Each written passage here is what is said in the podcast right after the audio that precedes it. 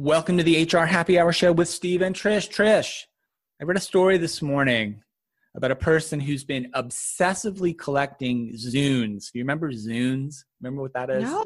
That was What the old Microsoft MP3 player that was their competitor to the iPod. It came out dec- you know, Wow. early 2000s. Well, anyway, there's a guy out there obsessively collecting these old Zunes. So it made me think of today's question, which is this What old or obsolete piece of technology, Trish, do you really miss that you loved? Maybe you would even use it again? Well, it's it's definitely obsolete, but do you remember the Sony Watchman? It was the little tiny TV. I had a a small one. I don't even know. The screen was I don't know, 4 or 5 inches. Obviously before cell phones, right? And I would take it to the beach and it was waterproof and sandproof and it was like bright yellow. Oh my gosh, I thought I was the coolest thing ever when I was you, about you probably 17. were. Yeah, you probably with my cool. Sony Watchman. You know, everyone else had the, yeah. No, I thought that was great. What about you? What's I- your obsolete I technology? tell you, I don't. I wish I still had it too. Probably wouldn't work. But my one of my first cell phones I loved. It was it was from Verizon. I, it might have been a Motorola. It was like a flip phone, which I liked. It was a little uh-huh. brick. It was very small.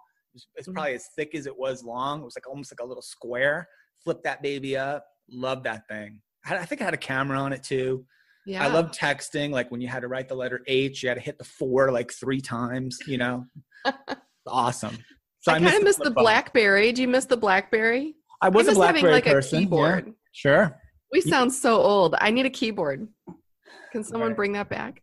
I'm gonna get you that phone that they market for um, the senior community, Trish, with Oh, the giant, jitterbugs. giant buttons and you know the emergency button and the giant one, two, three. That'd be pretty good.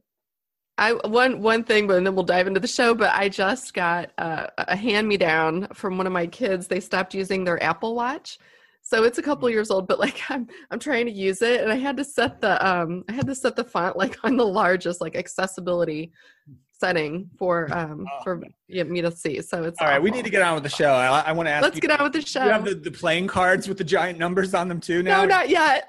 I need them. I All need right, them. we, we need to stop Oh. this. Uh, uh, so okay.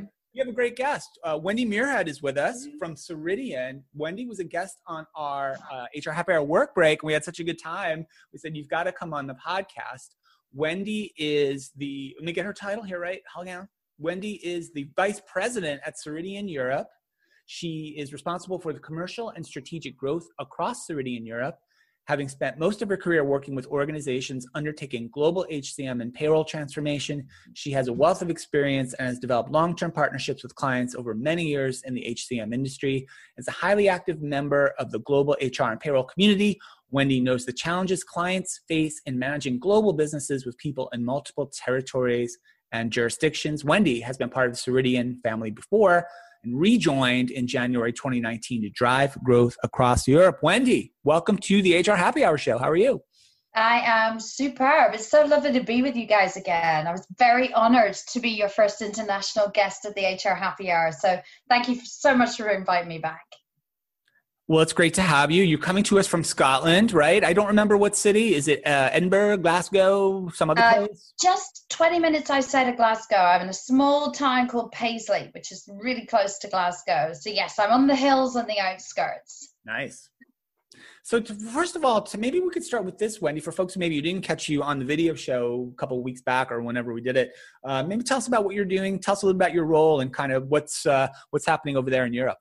Yeah, no, absolutely. Well, obviously, we're all hugely impacted at the moment in Europe with the pandemic. So, um, you know, from our perspective, what I'm looking to do uh, across European you know, Ceridian landscape is, is to help our customers have an amazing experience. And what we've really found is that our customers have really leveraged the technology of Dayforce to help them with all the changes. Uh, most countries have had, you know, local government schemes that have came into play to be able to support with furlough schemes and, you know, with organizations that have had to close down because of the, the government legislation and guidelines. And so with Dayforce, we found a lot of our customers have really used that as the communication channel to their people not just here in the UK, but also across their, their European um, landscape as well.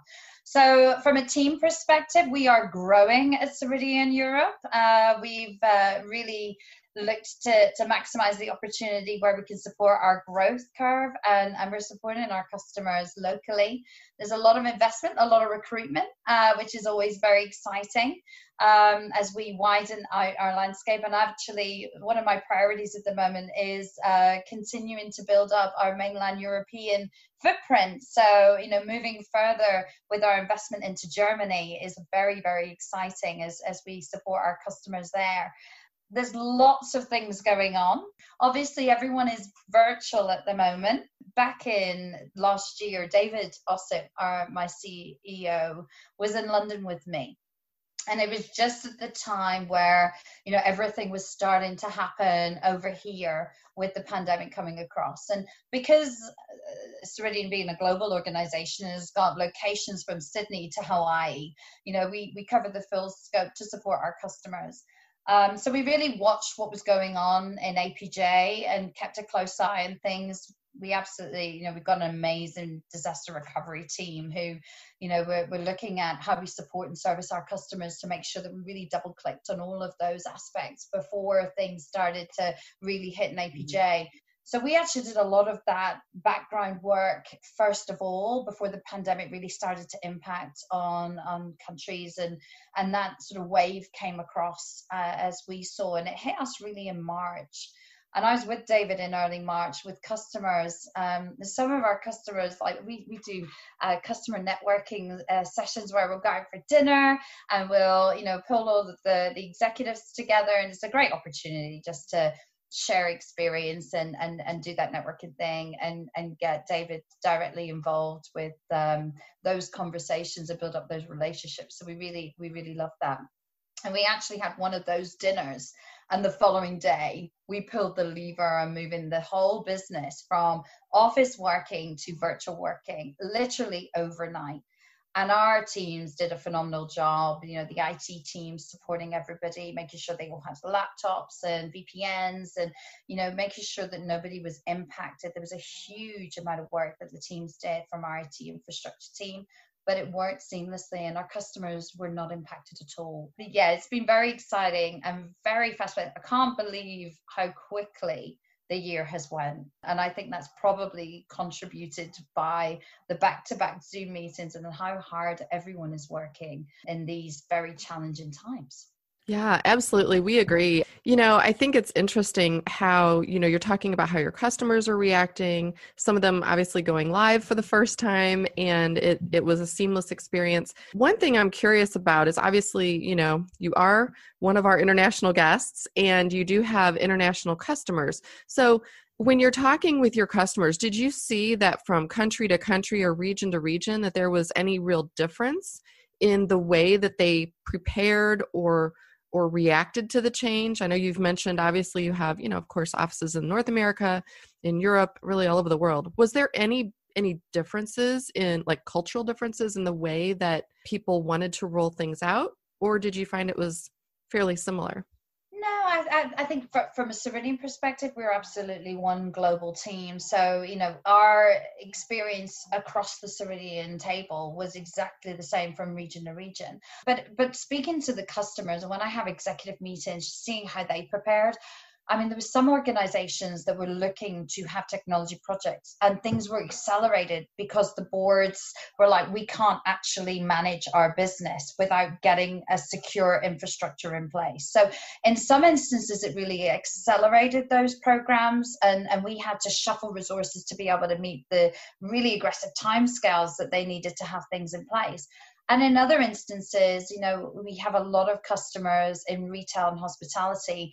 And here across Europe, you know, re- hospitality and retail really you know uh, it was it was a really difficult time for them in 2020 you know a lot of stores shut down people were put on furlough. Hospitality restaurants you know there's been very limited amounts of exposure that they've had to be able to open their stores up. So you know those kind of industries because project teams where they're maybe planning to do projects actually were put on furlough as well but when things started to open back up again, I think a lot of people were realizing that we need to actually start picking things back up, getting the programs in place so that we're in a position of strength when we come out the other side. Because, you know, I don't know about you guys, but I have not eaten out in 10 months.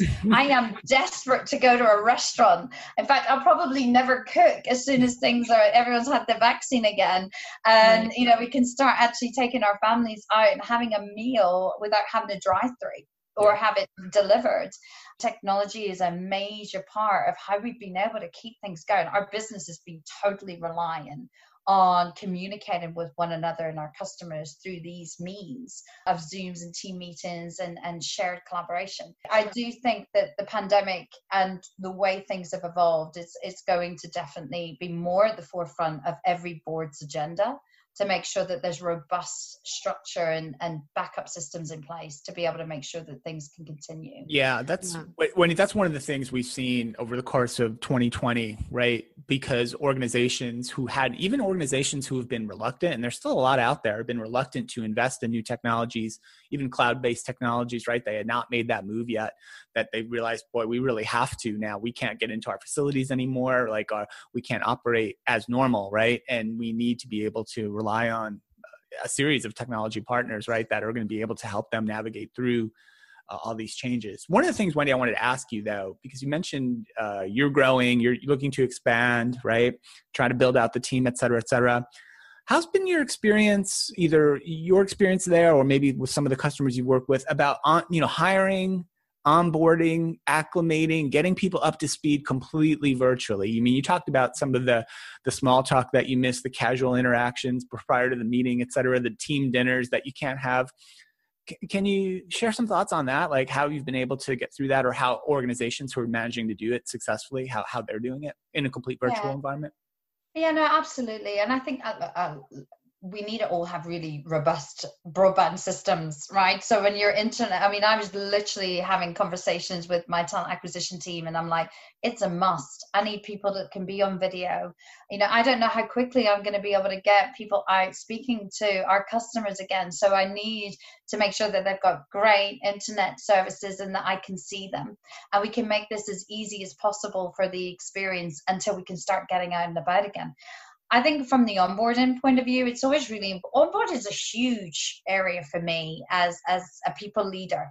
You want to make sure people are as effective as possible and and really you know aligned with the culture that the business is driving towards that they feel part of that so for me, onboarding has always been a really important topic of making sure that you continue that recruitment process and bring them into the family fold as quickly as possible in a way that they feel accountable for the success of the business. So actually driving that momentum forward. Now there's always the onboarding things and, and we've got an amazing part of Dayforce. We use our own system, and it keeps me honest about making sure that I've got laptops and I've got mobile phones and I've got you know passes and people have got email systems and things set up, and the system makes me look good. Right. so, you know, like I don't need to worry about these things because I get constant reminders if I haven't done all the right checks with IT to get these things in place. But if people don't have that, they feel like they've been forgotten about. And so when you start day one and you don't have an email address or a laptop, and I have joined companies like that before, and you wait a week before you get it, and there's nothing more embarrassing than being ineffective because how can you do anything if you haven't got the tools to do your job? So actually, our team do an amazing job getting those things out. Obviously, to go straight to home because there's virtual workers. We've built it up a, a lot of our team over the course of 2020 and one of the things that I've really promoted within our team is making sure that we have virtual coffees. So, especially when you're brand new, you know, having that onboarding couple of days onboarding to really get them excited about their role, what their impact is, how they can support the growth and be part of the journey. And then start with the small things, you know, real milestones to get them, you know, networking into the wider community and taking the time to build up that network whether it's virtual coffees whether it's joining in shattering meetings whether you know it's preparing for future presentations but actually giving them small steps so that they can build up their network like they would if they were taken round an office. You just have to be a little bit more organized with that. And i think the real key thing is making sure people feel that they've got a safe place to come to. If you're a brand new person in an organization and you don't have you know the connections yet. You need to make sure people have got supported buddy systems in place not just within a team but also within wider teams or across different regions. I actually am really a big fan of you know actually encouraging buddy systems across different regions apj and us mm-hmm. so that you know the teams get to just navigate different ways and different access points to other parts of the organization the collaboration across the industry is something that I've said many times, and when I've been speaking to people, that I really hope we never lose that. Because you know it, it doesn't matter what company you work for i'm a ceridian but you know there's other payroll organizations out there. We're all collaborating and sharing our guidance and what we're interpreting and, and i really see that as a, a real step forward for the payroll industry um, over here. So I really hope we don't lose that as we move back into what new normal looks like. We all start getting back out and about again. I think there's been some real positives that have came from a really dark situation.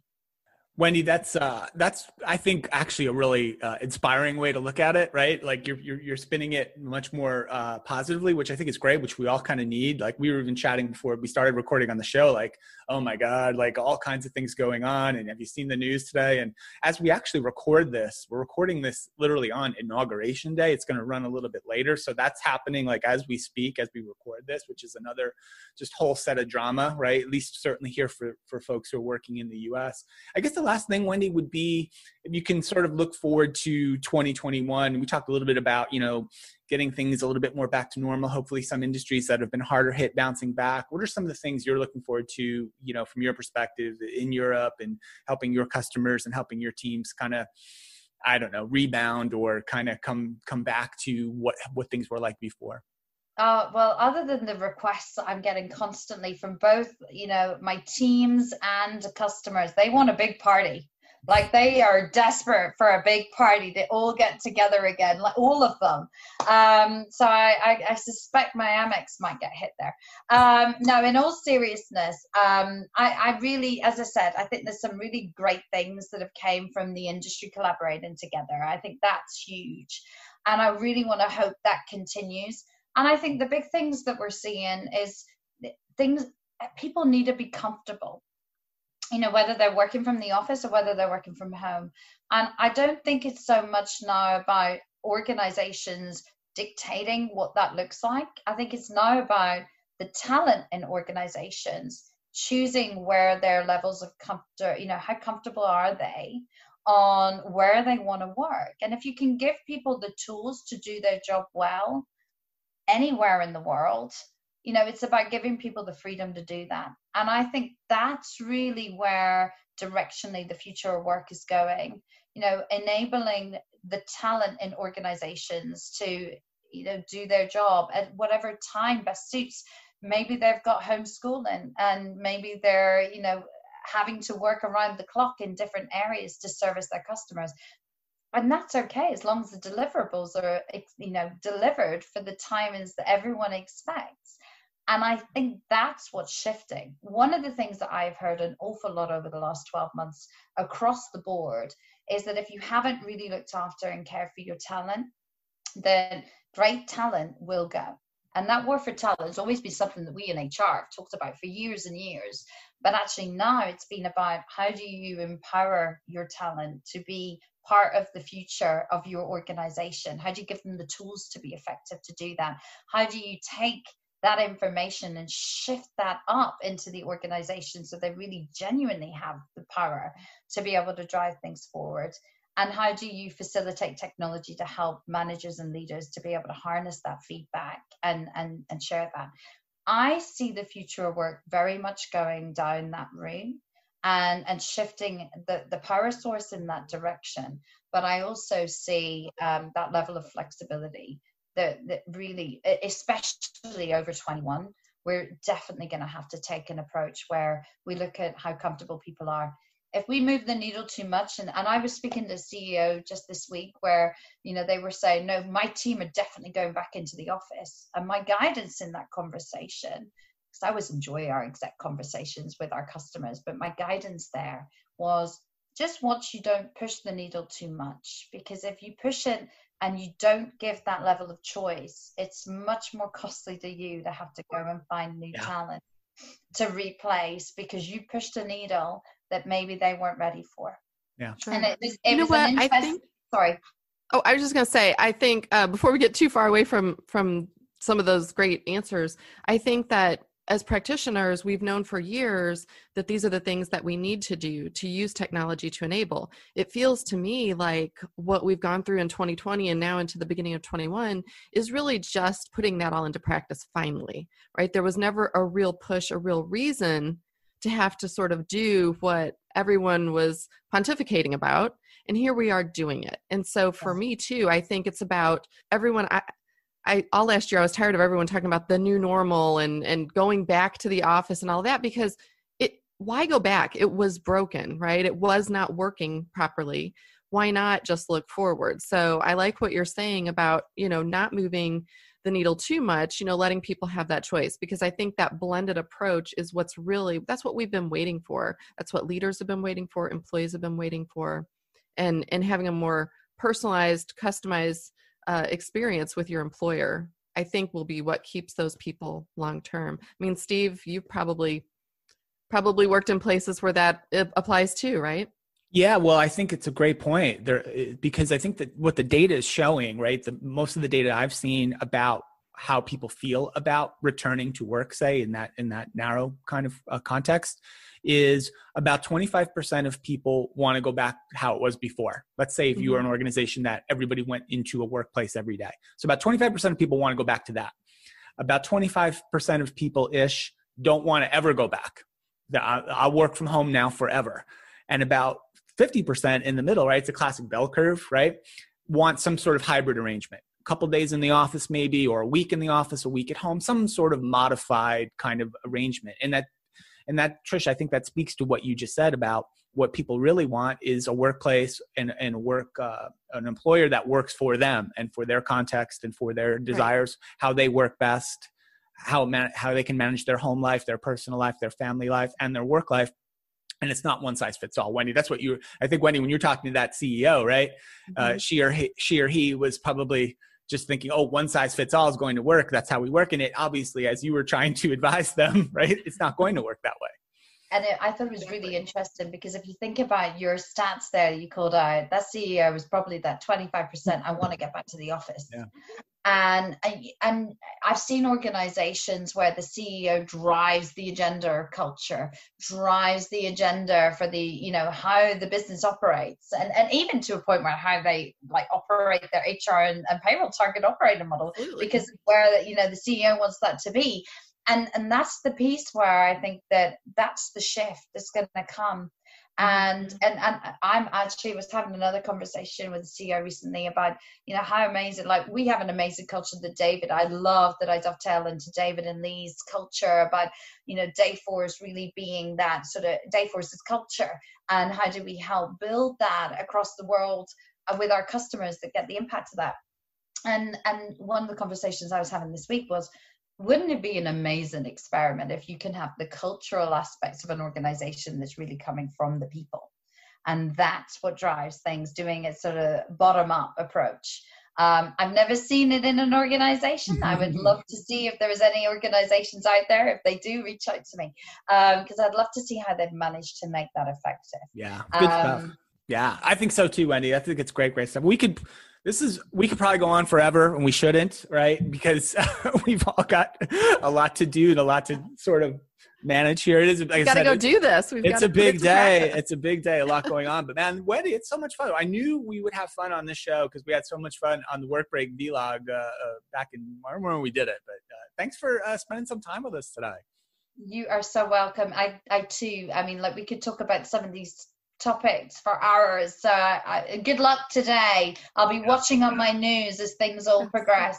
Yeah. But um, yeah, no, thanks again for having me, guys. It was lovely to see you. Great, great stuff. We will uh, we have your get your Twitter handle, your LinkedIn stuff. Get that in the show notes, Ceridian.com to learn more about what Ceridian is up to. And uh, yeah, thanks again, Wendy. And and be sta- be safe and be well over over in Scotland.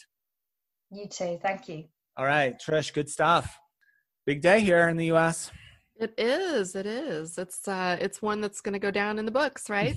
so I'm by the time this by the time this airs, we will we will know the results of how it went. So Yeah, hopefully sure. everyone stays safe and uh, and it goes smoothly. Yeah, awesome. So uh, we want to thank WorkHuman and our friends at Paychex, of course, for all their right. support. And Wendy, again, thanks for joining us. Trish, uh, good stuff. We'll let uh, let you go, let our listeners go. For our guest Wendy Muirhead, for Trish McFarlane, my name is Steve Boese. Thank you so much for listening to the HR Happy Hour show.